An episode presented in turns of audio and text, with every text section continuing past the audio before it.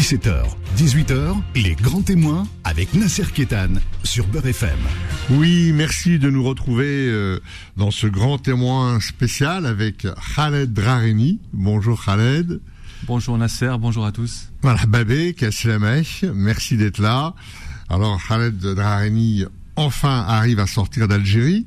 Euh, vous avez été condamné à de la prison, vous avez été accusé euh, d'atteinte à l'unité nationale, vous avez et donc là euh, vous êtes en liberté et nous on a un faible à Beurre FM. Dès que la liberté est en liberté, bah nous on saute dessus et on l'interview. Donc bienvenue dans, dans, à Beurre FM et on va essayer de passer en revue un peu tout ce qui vous est arrivé euh, en Algérie en particulier, puis vos activités aujourd'hui, puisque vous êtes le euh, correspondant de Reporters sans frontières euh, pour la Mauritanie, le Maroc, l'Algérie, la Libye et le Soudan. Hein. Et, Alors et vous, vous, nous direz pourquoi il n'y a pas l'Égypte dedans. D'accord. Hein euh, donc, euh, Khaled Raheni, euh, vous êtes né le 10 mai 1980 à El Biar, à Alger et euh, vous faites euh, vos cursus universitaires euh, normal et puis vous commencez à travailler dans, je dirais, les médias d'État, parce que vous êtes à la chaîne 3. je préfère les médias publics. Voilà, les médias publics. Ouais. Comment, comment, comment commence l'aventure journalistique de Khaled Drahini Qu'est-ce qui vous amène à, à vous intéresser à la chose journalistique? Alors pour commencer d'abord, euh, je suis fier d'avoir commencé ma carrière dans ce que j'appelle moi la, meilleure école de journalisme, c'est-à-dire la presse écrite. En fait, j'ai commencé dans la presse écrite, c'était à la Tribune en 2006, puis je suis passé à un autre journal qui s'appelle Algérie News. Le premier a été fondé par Péché Sherif qui nous a quittés, le deuxième par euh, Hamida. Et c'est après que je suis passé à, à, la radio, qui était pour moi sans doute une des, une des plus belles aventures journalistiques. Euh, D'abord à Radio Algérie Internationale, où je présentais le journal en français du soir, puis à la chaîne 3, euh, qui était à l'époque euh, sans doute la radio la plus écoutée du pays. Euh, pourquoi ce cursus? En fait, c'est moi, ce n'est pas moi qui qui choisit le journalisme, c'est le journalisme qui m'a choisi. C'était le hasard après avoir fini mes études de, droit et de sciences politiques à l'université d'Alger. Eh bien, j'étais au chômage comme tous les, les, jeunes de mon âge à l'époque. Et voilà, euh, je me suis dirigé vers le journalisme. Ça fait 17 ans maintenant et je ne le regrette absolument pas parce que je suis conscient que que je suis en train d'exercer un des plus beaux métiers du monde avec son lot de difficultés et de risques partout dans le monde, y compris dans, dans mon pays. Alors, euh, vous avez été... Euh, euh, bon, vous êtes journaliste depuis 2006, ce que, vous venez de raconter. et vous avez beaucoup travaillé, en tout cas, pour la liberté de la presse. vous êtes aussi correspondant, mais quand vous avez couvert les manifestations du Harak en Algérie en 2019, vous avez été plusieurs fois arrêté et interrogé par les services de sécurité parce que vous faisiez simplement ce que fait n'importe quel journaliste, c'est-à-dire que c'est la stratégie de l'éponge. Vous jetiez l'éponge dans la rue, vous ramassiez un peu, tout, voilà, tous les événements, et puis vous repressiez cette éponge. Les gouttelettes, c'était un peu les informations. Vous faisiez ni plus ni moins que de retranscrire, retransmettre ce qui se passait dans la rue. Comment en est-on arrivé à vous accuser d'ingérence et d'atteinte à la sûreté nationale? Alors moi je suis fier d'avoir été un des premiers journalistes à couvrir le Hirak. On était nombreux, vous savez. Euh, on a commencé à couvrir le Hirak le 22 février à 10h du matin alors que les vraies, disons, manifestations avaient commencé en début d'après-midi après la prière de Jumu'ah.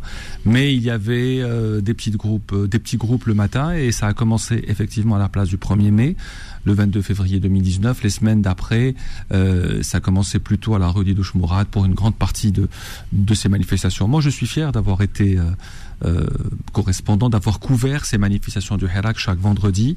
On attendait le vendredi avec impatience. Il m'arrivait même d'annuler des voyages ou des déplacements parce que je n'imaginais pas un seul instant rater euh, une manifestation du vendredi. Et évidemment, effectivement, comme vous venez de le dire, Nasser, les, problèmes ont commencé quelques semaines après avec les services de sécurité, euh, les arrestations. Effectivement, je n'étais pas le seul journaliste inquiété. Nous étions nombreux à couvrir ces manifestations. Les arrestations ont commencé, les interpellations euh, par les euh, services de sécurité jusqu'à euh, cette fameuse interpellation du 7 mars 2019, notamment avec Samir Belarbi à la rue du Mourad. Et on nous a trimballé de commissariat à commissariat. On a été placé en garde à vue pendant trois jours, ce qui est anormalement long avant d'être inculpé le 10 mars 2020. Je me rappelle que quand j'étais dans le bureau du procureur de la République en présence d'une vingtaine de journalistes, lorsque j'ai entendu atteinte à l'unité nationale, j'avais été un peu un peu, un, peu secoué. D'abord, je ne comprenais pas ce que ça voulait dire, atteinte à l'unité nationale jusqu'à maintenant. Personne ne, m'a expliqué, y compris les juges qui m'ont jugé, c'est quoi atteinte à l'unité nationale? C'est un peu le nouveau nom de atteinte à l'intégrité territoriale.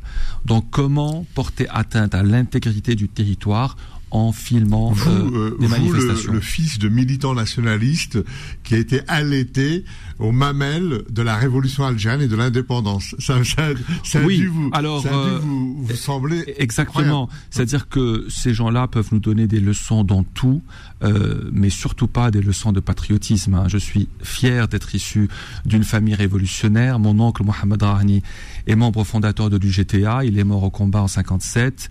Mon père est un ancien malgache. Euh, euh, mes tantes sont des militantes nationalistes depuis la première heure.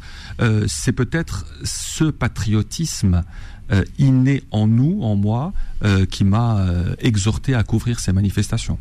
Oui, c'est ça. Vous aviez l'ADN déjà complètement en, en, vous.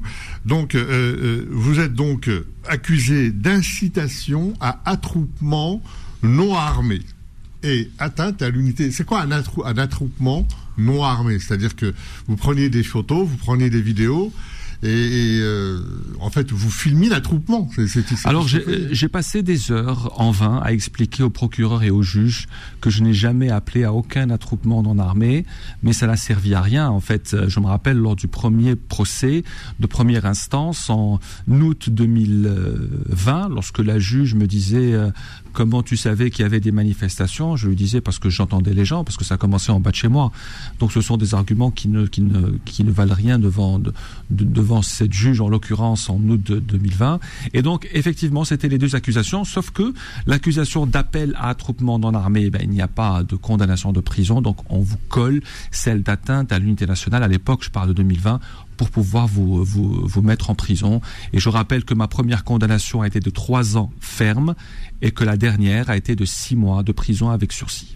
J'imagine que vous, euh, l'enfant de nationalisme, euh, je veux dire complètement, euh, comment dire, engagé dans une Algérie démocratique, souveraine, indépendante, quand vous voyez euh, toutes ces manifestations du vendredi où il y avait la famille algérienne, ça, ça, partait de l'âge de 5 ans à 90 ans, vous aviez des vieilles euh, mères de famille, vous aviez euh, et puis c'était très joyeux, très festif.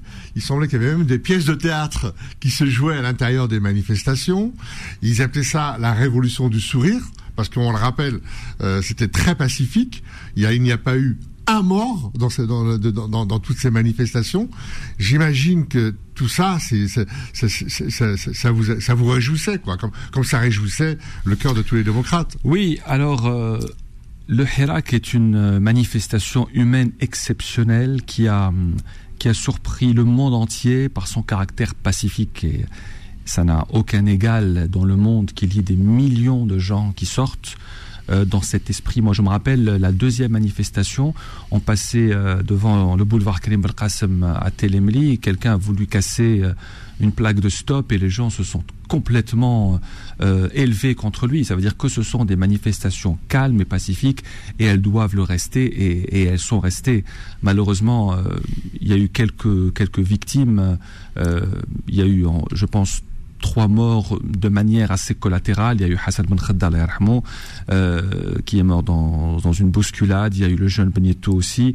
Euh, mais de manière générale, c'est sans doute le mouvement populaire le plus pacifique euh, qui n'ait jamais existé pendant, pendant ces 50 dernières années. et qui tranchait complètement avec les autres manifestations dans les autres capitales de ce que l'Occident a appelé les printemps arabes. C'était euh, ça, c'était une, dénomination extérieure. Mais ça montrait le degré de civisme auquel les Algériens et les Algériennes étaient capables, parce qu'avec les manifestations euh, du Hirak, euh, le peuple algérien a donné une leçon de civisme et de pacifisme au monde entier. C'est ce qui montre que nous sommes, malgré tout ce qui peut être dit, nous sommes un, vraiment un grand peuple. Un peuple et un grand peuple et, ceux qui euh, euh, désignaient le peuple algérien à la vindicte en disant oui, il n'y a pas de peuple, il n'y a pas de, a pas de nation, etc. à l'occasion du cinquième mandat affiché du président Bouteflika.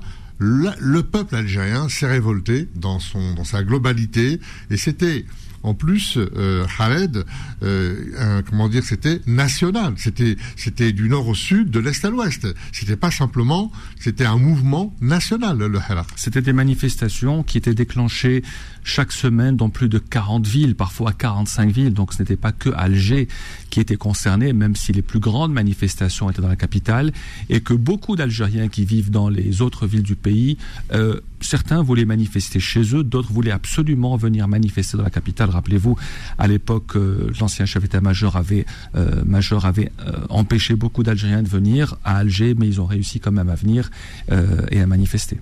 Et ça a complètement pris au dépourvu les partis politiques traditionnels. Là, ils ont été euh, quasiment pris au dépourvu, à tel point que les leaders de ces partis-là, euh, si mes souvenirs sont bons, euh, il y, avait Louisa, Louisa Hanoun, il y avait Saïd Saadi, il y a eu d'autres, leaders politiques qui ont été pris au dépourvu et qui n'étaient pas, trop accepté dans les manifs. On leur disait, voilà, euh, laissez-nous tranquilles, c'est un mouvement euh, autonome, populaire, on en a marre des partis politiques, euh, etc. Oui, il y a eu, vous savez, il y a eu tellement, déjà personne n'avait prévu. Il y a eu des appels, rappelez-vous, à manifester dans les réseaux sociaux. Honnêtement, jusqu'à maintenant, personne ne sait d'où sont venus ces appels, y compris moi. Euh, c'est pas important. Pour moi, le plus important, c'est que les gens soient sortis ce 22 février 2019. Beaucoup et disent que c'est parti de Kharata. Hein euh, ah, vous avez raison, mais Kharata a commencé une semaine avant. Effectivement, mais les appels avaient commencé avant Kharata, je veux dire. Les appels à sortir. Mais ça a commencé à Kharata, exactement. Le 16. Euh, tout le monde a pris ça au dépourvu, euh, surtout les partis politiques. D'ailleurs, on, on, constatait qu'il y avait une colère dans la foule, il y avait une colère dans les manifestants contre les partis politiques, contre les journalistes aussi, parce que beaucoup de journalistes au début avaient été pris à partie, parce que les Algériens étaient déçus euh, de la presse, du journalisme, des chaînes de télévision qui ne parlaient pas de leurs préoccupations politiques, sociales, etc. Donc il y avait une vraie colère populaire. Comme le mouvement était profondément populaire, c'est vrai que les partis politiques traditionnels n'étaient pas acceptés. Beaucoup chefs de parti étaient hués au début, puis exclus des manifestations, parce que beaucoup d'Algériens considéraient que ces gens-là voulaient faire, ou pour certains d'entre eux, voulaient faire de la récupération politique. C'était aussi difficile pour nous journalistes, parce que beaucoup de journalistes ont été hués, beaucoup de journalistes ont, ont été violentés, mais c'est une, euh, c'est une déception populaire. Vous savez, moi, j'ai rencontré des gens dans les manifestations. C'est ce qui a fait la force du Hirak, ce sont, c'est que c'est des revendications politiques qui se sont associées à des revendications euh, sociales, socio-professionnelles, économiques. C'est ce qui a fait que des millions d'Algériens se soient concernés, d'abord par le rejet du cinquième mandat, puis par cette aspiration d'une Algérie libre et démocratique. On se retrouve dans un instant. Les grands témoins revient dans un instant. FM, 17h, 18h, les grands témoins avec Nasser Kétan. Et invité Khaled Rareni, qui est notre grand témoin. On parlait du Hirak à l'instant.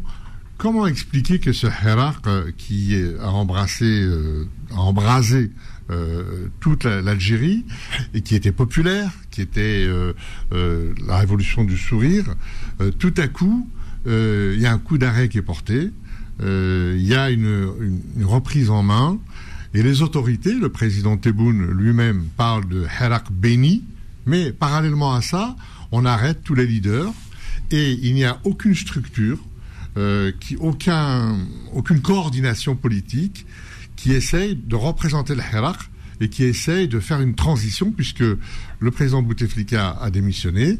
Et comment se fait-il qu'il n'y a pas une coordination de, la société civile ou de, ou de partis politiques ou de militants politiques ou de leaders politiques qui puissent dire voilà, nous on installe une transition on, installe la démocratie. Et comment, comment ce coup d'arrêt a été porté? Les gens ont été stupéfaits. Oui, alors euh, peut-être que les sociologues seraient plus à même de répondre avec détail. Moi, je donne mon regard de journaliste. Euh, vous avez parlé de représentativité. Moi, je me souviens très bien, quand le Hirak a commencé, il y avait des, des appels au sein même des manifestants pour refuser toute représentativité. Et d'une certaine manière, c'était un peu la force du Hirak, c'est-à-dire que c'est le seul représentant du peuple. peut-être que certaines personnes peuvent considérer à long terme que c'était une erreur. Même si le Hirak avait un peu des figures emblématiques indirectes, qui sont des figures connues et qui ont été emprisonnés, c'est-à-dire sans être les porte-parole officiels du Hirak, ces, euh, ces figures ont fait de la prison quelques mois de prison avant d'être libérés. Euh, le premier coup d'arrêt, bon, il y a eu beaucoup d'étapes.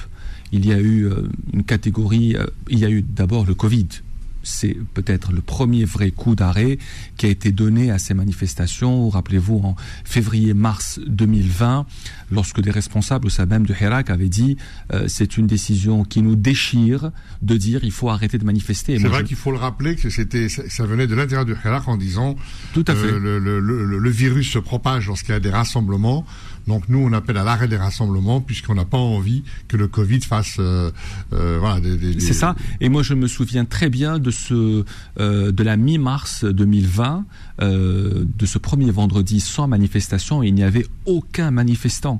Et c'était la première fois depuis le début euh, des manifestations le 22 février 2019 que cet appel à cesser les manifestations avait été largement entendu euh, par des gens de l'intérieur même du Hirak pour préserver la santé, euh, la santé des dire gens. le degré de maturité des organisateurs et d'autant plus, je veux dire, on s'interroge pourquoi il n'y a pas eu de, de, concertation, pourquoi il n'y a pas eu quelque chose entre les autorités de l'époque, l'armée, puisque c'était la seule organisation un petit peu solide qui est représentative, pourquoi il n'y a pas eu euh, la main dans la main euh, en se disant voilà maintenant il n'y a plus Bouteflika a disparu, euh, nous construisons l'Algérie nouvelle mais tous ensemble. Or il y a eu autre chose. le président Tebboune s'est autoproclamé comme un enfant de Hirak. Il l'a appelé le Hirak béni. Et là, il y a eu tout à fait autre chose. C'est vrai que sur le volet politique, peut-être que les choses euh, ne sont pas allés dans euh, le chemin qu'avaient souhaité beaucoup d'Algériens, parce que une certaine partie du pouvoir à l'époque considérait que la seule solution résidait dans l'élection présidentielle. Et je vous rappelle que cette élection a été reportée quatre fois. Elle devait avoir lieu en avril 2019, puis avait été reportée à juillet 2019, puis reportée deux fois, parce qu'il y avait toujours un refus dans la rue euh, de cette forme de, choix politique. Et je vous rappelle qu'une partie de la classe politique demandait une transition. Donc on était un peu dans, dans un dilemme, transition politique ou élection, ou élection présidentielle. Et comme vous savez, le choix a été fait. Puis vous, parlez euh, de l'arrêt, l'arrêt des manifestations. Il y a eu deux grands coups d'arrêt. Il y a eu celui du Covid euh, de mars 2020. Euh, puis moi, beaucoup de gens, on était en prison, donc il n'y avait pas eu de Hirak pendant toute cette période parce que c'était la période du Covid. Et le Hirak est revenu le 22 février 2021. Ça veut dire presque deux ans après, le Hirak est revenu avec euh, euh, plein de gens dans la rue qui avaient quasiment les mêmes revendications jusqu'à ce que les autorités décident, en effet, le 14 mai 2021, euh, je m'en souviens très bien, de d'arrêter complètement ces manifestations. Il y avait eu une série d'arrestations. Nous-mêmes avons été arrêtés, plusieurs journalistes, les hommes politiques, les grandes figures politiques. Et donc, c'était l'arrêt décidé par les autorités le 14 mai 2021. Et là, à ce moment-là, on a eu une reprise en main, euh, construction d'une Algérie nouvelle. On a interdit les rassemblements, on a interdit euh, euh, la sortie du drapeau à Mazir, qui, est un, qui, était, qui est quand même un drapeau euh, qui faisait de mal à personne. L'interdiction du, drapeau à Mazir avait commencé sous Gaët Salah. C'est ça. Elle avait commencé en, en 2019, mais je vous rappelle aussi qu'on a arrêté aussi les gens qui portaient juste l'emblème national. Ça veut dire que les manifestants en 2019 avaient quasiment peur de sortir le drapeau national parce qu'on les arrêtait automatiquement parce qu'on savait que, que ces personnes-là allaient manifester.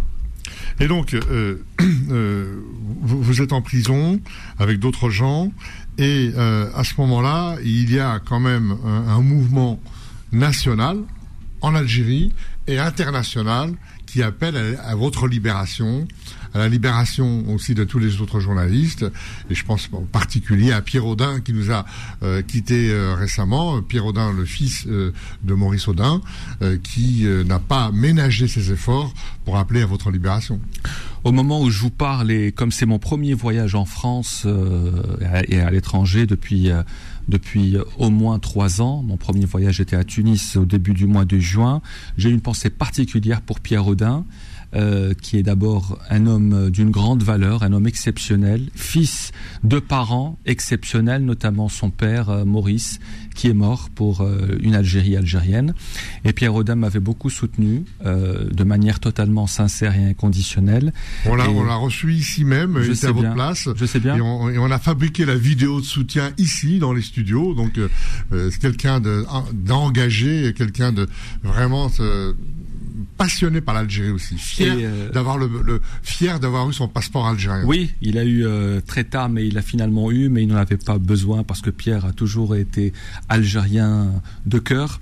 Et euh, heureusement que je l'ai rencontré en mai 2022, donc l'année dernière. Il est venu en Algérie pour une semaine. C'était une visite exceptionnelle. Il avait rencontré plein de gens, plein, plein d'acteurs de la société civile, plein d'Algériens avis de liberté. C'était, c'était, c'était nos retrouvailles. C'était la deuxième fois que je le voyais. Je, voulais avoir aujourd'hui une pensée particulière pour lui et je veux avoir aussi une pensée particulière pour Amrou Ali qui nous a quittés également, qui est un journaliste exceptionnel, un ami qui m'a beaucoup soutenu, qui a beaucoup soutenu les causes justes euh, de journalisme libre euh, et indépendant.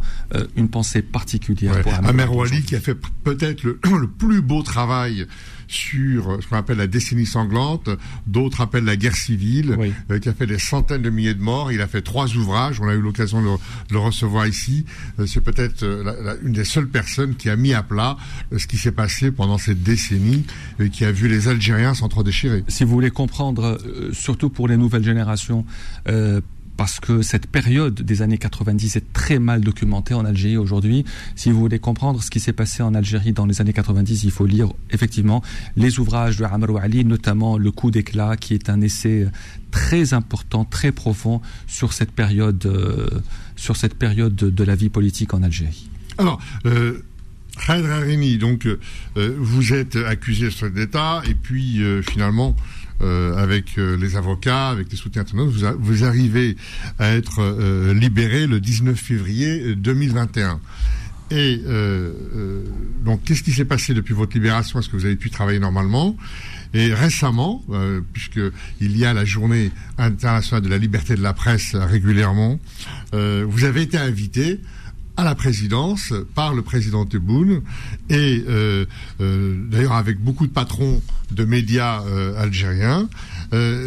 Et, cet événement s'est passé d'une certaine façon.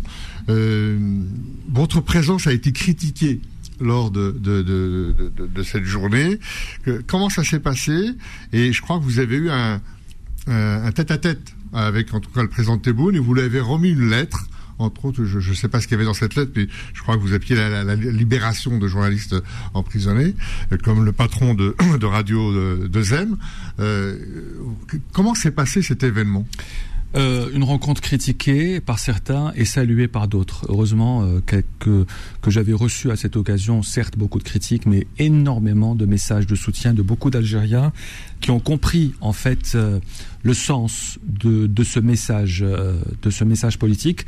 Effectivement, le, le 3 mai, j'ai été invité au Centre international des conférences d'Alger euh, à l'occasion de la Journée internationale de la liberté de la presse.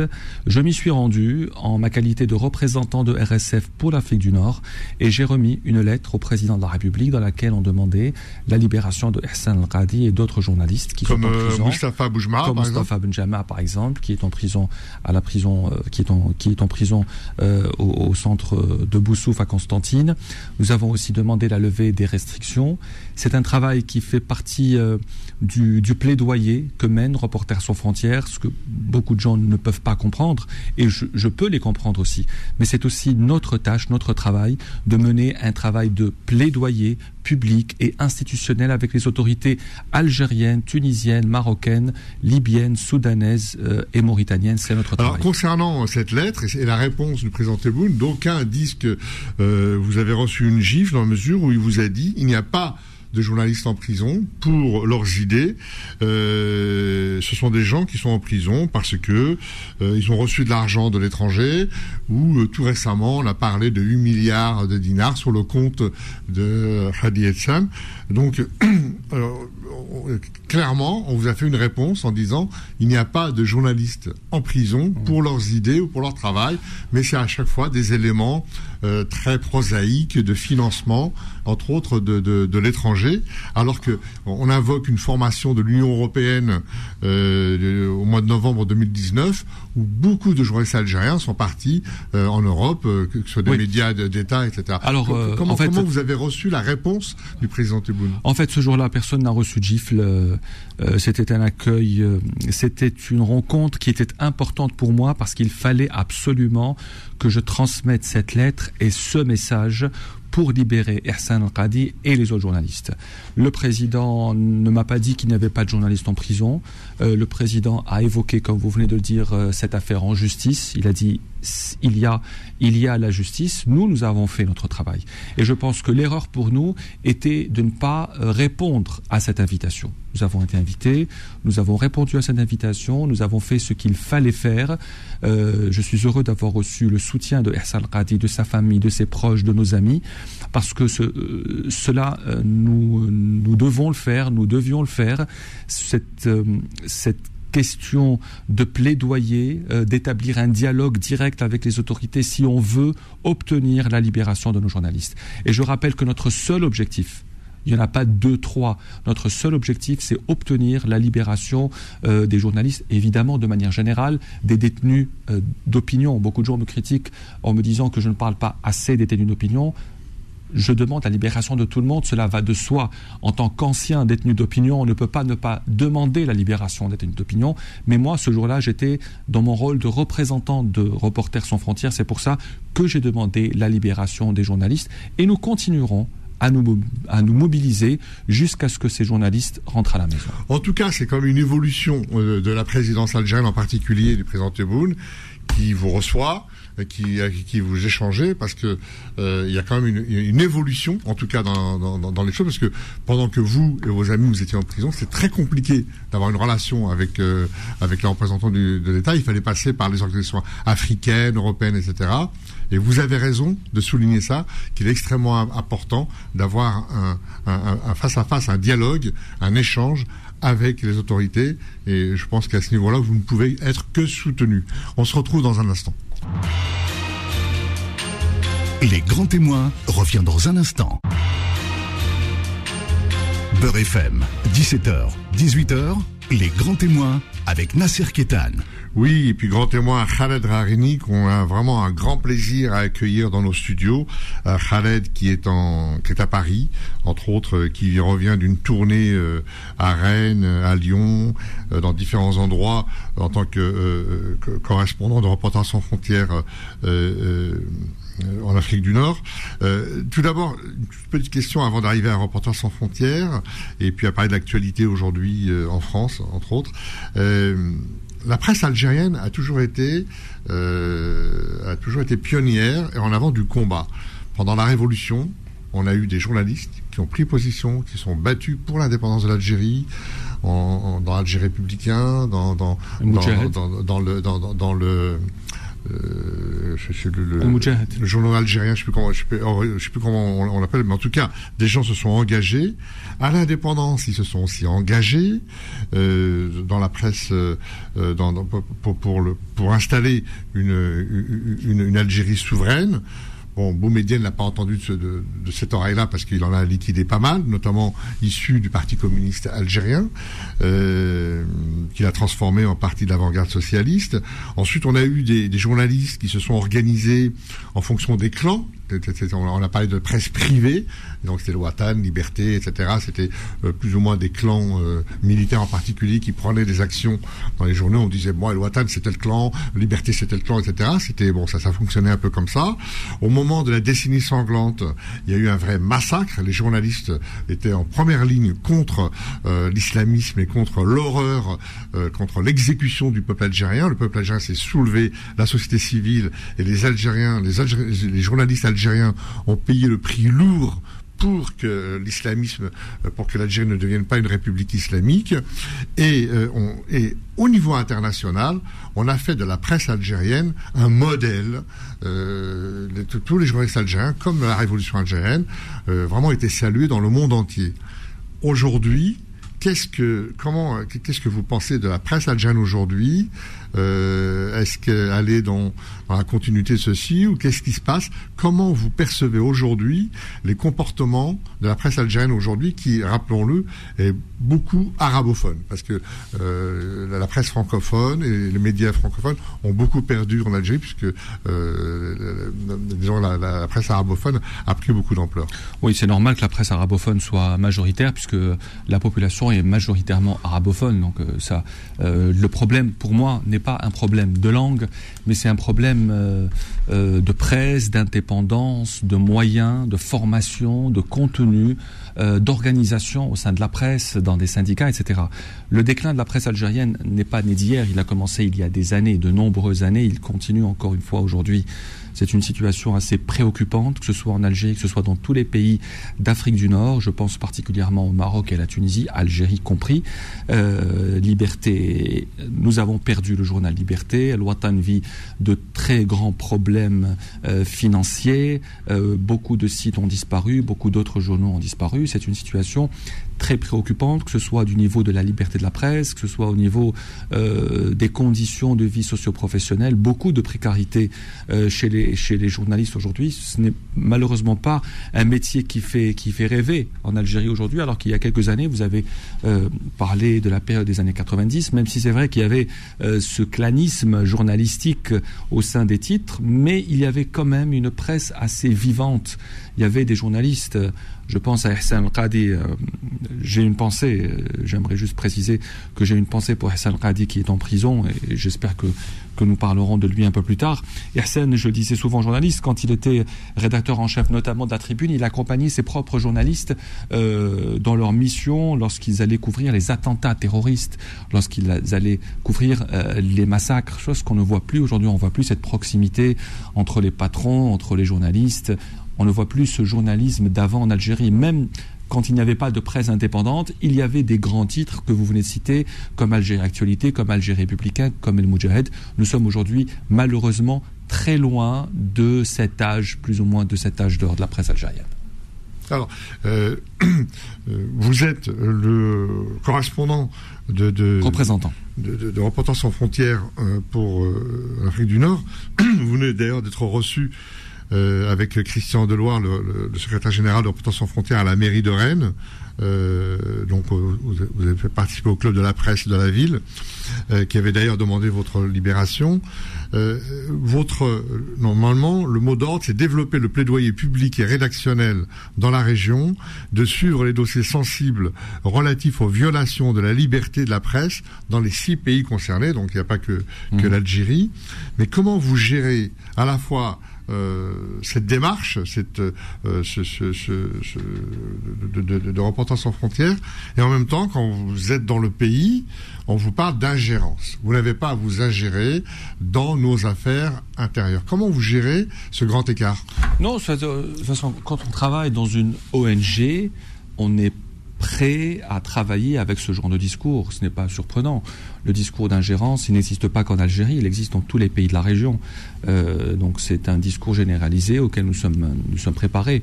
Euh, mais en dépit de ce, de, ce, de ce discours, nous devons, comme j'ai dit tout à l'heure, développer ce travail de plaidoyer public et institutionnel.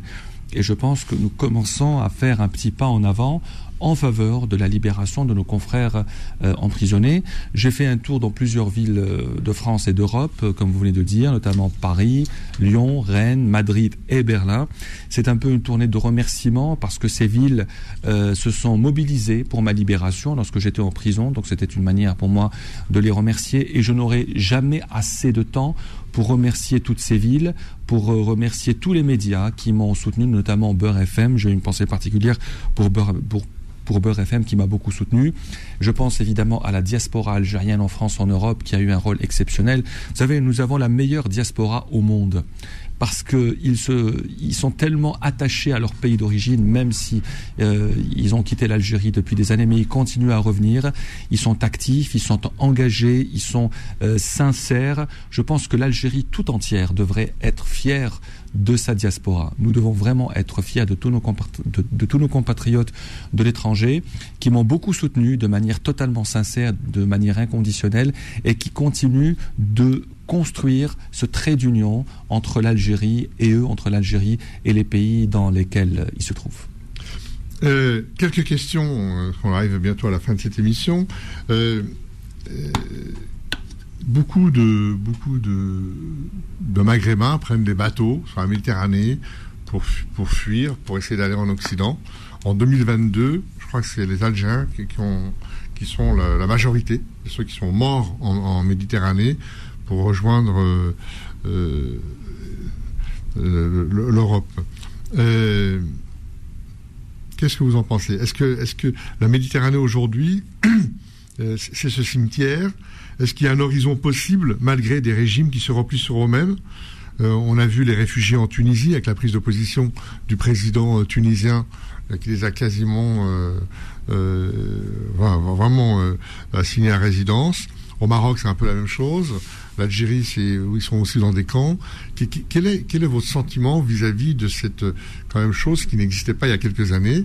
Et alors, avec des gens qui meurent en Méditerranée, des gens qu'on parque dans des camps pratiquement de concentration, dans, tout, dans tous ces pays d'Afrique du Nord. Vous savez, c'est un, c'est un constat triste aujourd'hui de voir que des milliers de gens, hommes, femmes, enfants, personnes âgées de, de tout milieu social, euh, décide aujourd'hui de partir. Mais moi, je ne suis pas ici pour donner des leçons parce que je comprends parfaitement le désarroi de ces gens-là. Je comprends parfaitement qu'il y ait des gens qui pensent qu'ils ne peuvent plus vivre en Algérie, euh, qui n'ont plus leur place là-bas et, qu'ils, qui sont à la recherche d'un autre Eldorado de, de l'autre côté de la mer Méditerranée.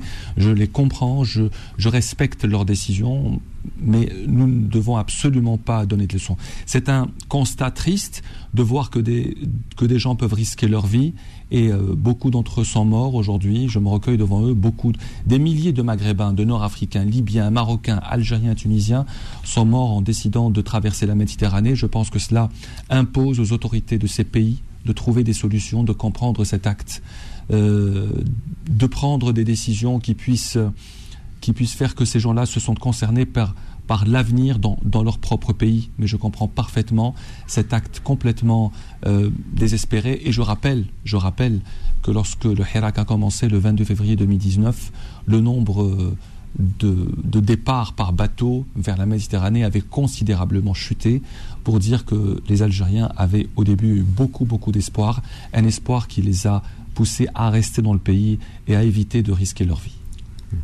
Les haragas continuent, hein, ça, continue et c'est extrêmement inquiétant. Khaled Rareni, est-ce que pour vous il y a un universalisme des luttes? Parce que souvent on, entend dans ces pays-là, en particulier d'Afrique, bon, euh, la démocratie d'Europe c'est pas pour nous, le droit des femmes, machin, c'est pas pour nous. Est-ce qu'il y a un universalisme des luttes ou des, des droits qui sont les mêmes, quel que soit l'endroit de la planète? Moi, je pense que tous les peuples euh, sont épris de liberté. Euh, quand je vois ici en France ou dans certains pays européens que j'ai eu l'occasion de visiter ces derniers jours, où il y a une certaine déception, euh, où parfois on vous dit même en Espagne ou en France il n'y a pas de démocratie, ça nous fait presque sourire, euh, nous. Euh, mais je comprends, je comprends les revendications, je comprends les préoccupations, et je pense qu'un Français ou un Allemand ou un Espagnol a le droit de vivre dans une société démocratique et a aussi le droit de penser que sa société n'est pas assez démocratique à son goût. Et je pense qu'il y a un, universalisme, mais je pense que aussi euh, chaque société est différente, que chaque culture est différente, que nous ne sommes pas obligés de nous adapter à des standards européens ou américains, que chaque pays a des standards, mais je pense qu'en fin de compte, euh, l'objectif de tous, c'est la liberté, quel que soit le pays, quel que soit le continent ou quelle que soit la culture. Et je pense que la liberté, elle, est vraiment universelle. Alors pour terminer, euh, récemment, il y a eu des émeutes impressionnantes en, France. Bon, euh, régulièrement, il y a des, manifestations. On a eu les gilets jaunes, on a eu les retraites. Aujourd'hui, c'est les émeutes suite à, l'assassinat euh, quasiment l'exécution du jeune Naël par un, policier.